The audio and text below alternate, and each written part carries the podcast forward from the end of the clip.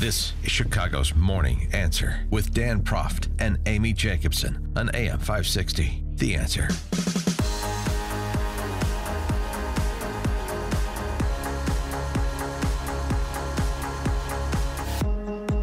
Good morning, Dan and Amy. And again, the question is, what should Trump do if anything he proposes is going to be dismissed out of hand by Nancy Pelosi, employing the same strategy she did against George W. Bush in his second term when he wanted to move towards reforming Social Security and the Ponzi scheme that is Social Security.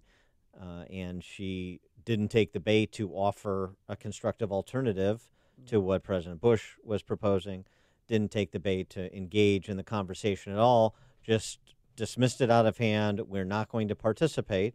And ultimately, she was politically victorious, I guess you would say, at least for a period of time.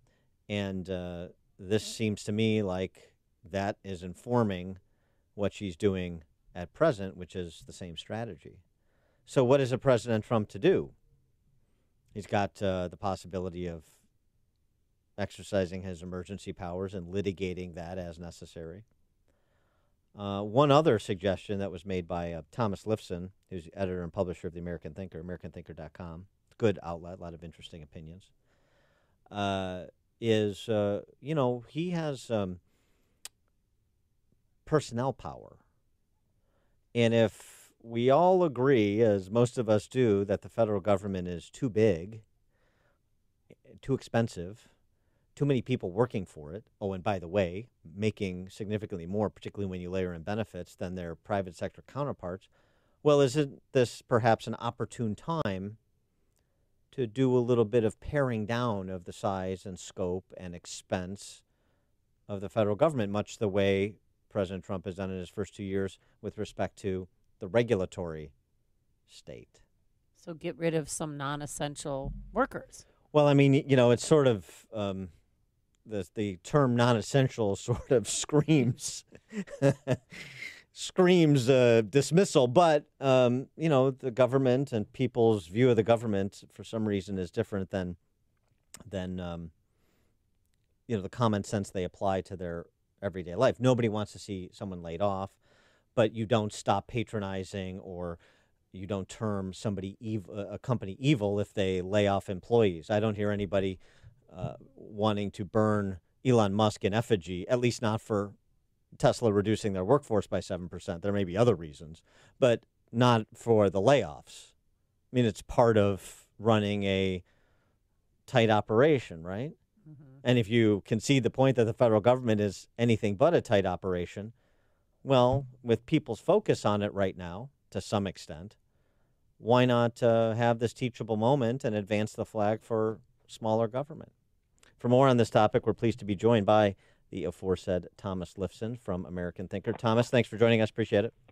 Good morning. Good morning. So you penned a piece, Why You're Not Attending Any Pity Parties for Furloughed Federal Workers. Yeah. It seems like you want to go a little bit further than that in terms of not attending those pity parties or doing fundraisers or providing macaroni and cheese from your cupboard to the furloughed federal workers. You're suggesting that Trump consider his power to RIF some of these non-essentials. That's correct. RIF stands for reduction in force, and that's federal government jargon for what's in private industry called a layoff.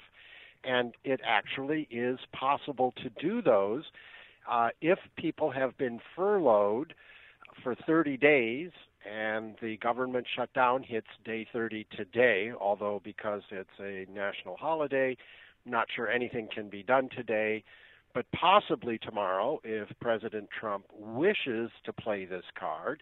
And I must state that I think he probably won't play it tomorrow, but it is a wonderful bargaining chip to hold over Nancy Pelosi and Chuck Schumer's heads, as well as the heads of Democrats in the House who have a lot of federal workers in their constituencies, which many of them do because Democrats tend to come from big cities, and big cities tend to be where federal offices are located.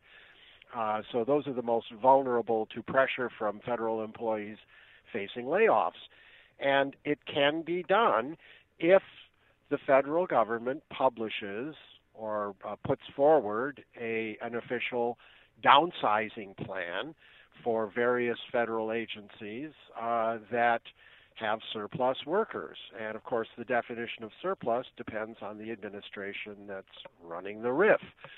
And so this all becomes possible today. Now there's a little bit of a wrinkle in here because the Office of Management and Budget has defined two kinds of furloughs, what they call administrative furloughs, which are as a result of downsizing plans, and shutdown furloughs, which they say don't count toward the 30-day clock.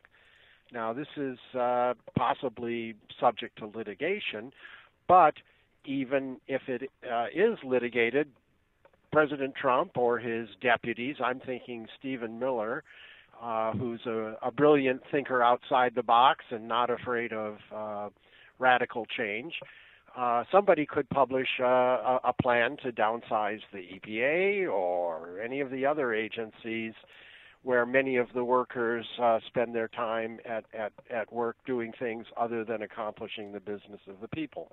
Yeah, well, and, like that's a very national large parks. Number of people. No, I know. EPA could be one that could be downsized, but what other place? What other groups? Like national parks or IRS? What do you think? Well, IRS is probably one that will be the last to downsize, but I don't have data for the current shutdown. But the last shutdown that we had, we saw that Housing and Urban Development had 95% of its employees non-essential, Department of Education a little bit less than that. EPA is actually in fourth place with, I'm sorry, the graphic here is not very good, but in the 80s we have commerce, labor, well, and Treasury and has a lot of surplus employees or non-essential, yeah. Excuse me, and non-essential employees. And importantly, you have candidates who run for president, elected president on the Republican side, who routinely call for agencies going back to Reagan, like the Department of Education, like the Commerce, to be eliminated altogether, like HUD, to be eliminated altogether. So it seems to me that this would fly in formation with what Republicans have been saying for generations. Maybe they weren't serious about it before. Maybe Trump could be serious about it now. Right. Now, abolishing an agency requires legislation, and the Democrats can block that in the House. But the beauty of RIF is that it's entirely an administrative decision and can be accomplished by administrative action in the Trump administration. So it's unilateral. Now, my view is that this is kind of the thermonuclear option for Trump, and it's probably not the card he wants to play first or next. In this ongoing drama, because I think the Democrats are already feeling the pain. Nancy Pelosi and Chuck Schumer behave as if they're in the catbird seat and refuse to negotiate. But I honestly think it looks really bad for them when Trump goes on TV, offers them stuff that they've already voted for, and they say, we're not talking, not $1. I think it turns the tide. I wanted to get your reaction to this Pew survey that came out about Generation Z. That's the one that comes after X, or comes after millennials, right? Yeah, Generation Xers, millennials, then Generation Z. Generation Z we had high hope for because they had seen the outcomes of the Great Recession of 2008, maybe a little bit more skeptical of government's ability to problem solve. Maybe a little bit more pro-life than their millennial forerunners. But Pew finds 6 in 10 believe that forms of a person's gender should include more options than man and woman. Yep. 57% say they're comfortable referring to someone by gender-neutral pronouns. 6 in 10 approve of the NFL National Anthem protests. 54% say climate change is linked to human activity. And 7 in 10 say the government should do more to solve problems, including more than half of Gen Z Republicans think that. So Generation Z looks like that may not be the cavalry for conservatives. Undoubtedly so, for two reasons. Number one is, of course, the we've lost the education system 2 generations ago, really, to the left, and they've been brainwashing the kids in schools. And number two, frankly, and I say this as somebody who's reached 71 years of age, when you're young, there's a hell of a lot you don't understand. Is that right? No, or can't fathom. Is that right? And so kids are always suckers for idealistic appeals.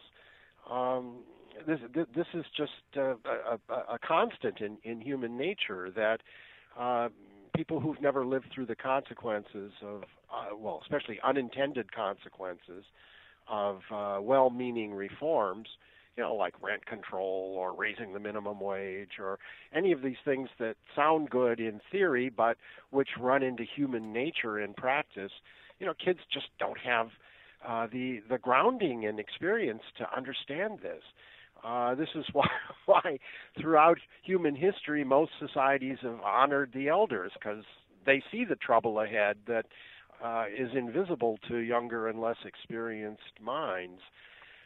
So, you know, I think we ought to raise the voting age to 35, but that's a radical view.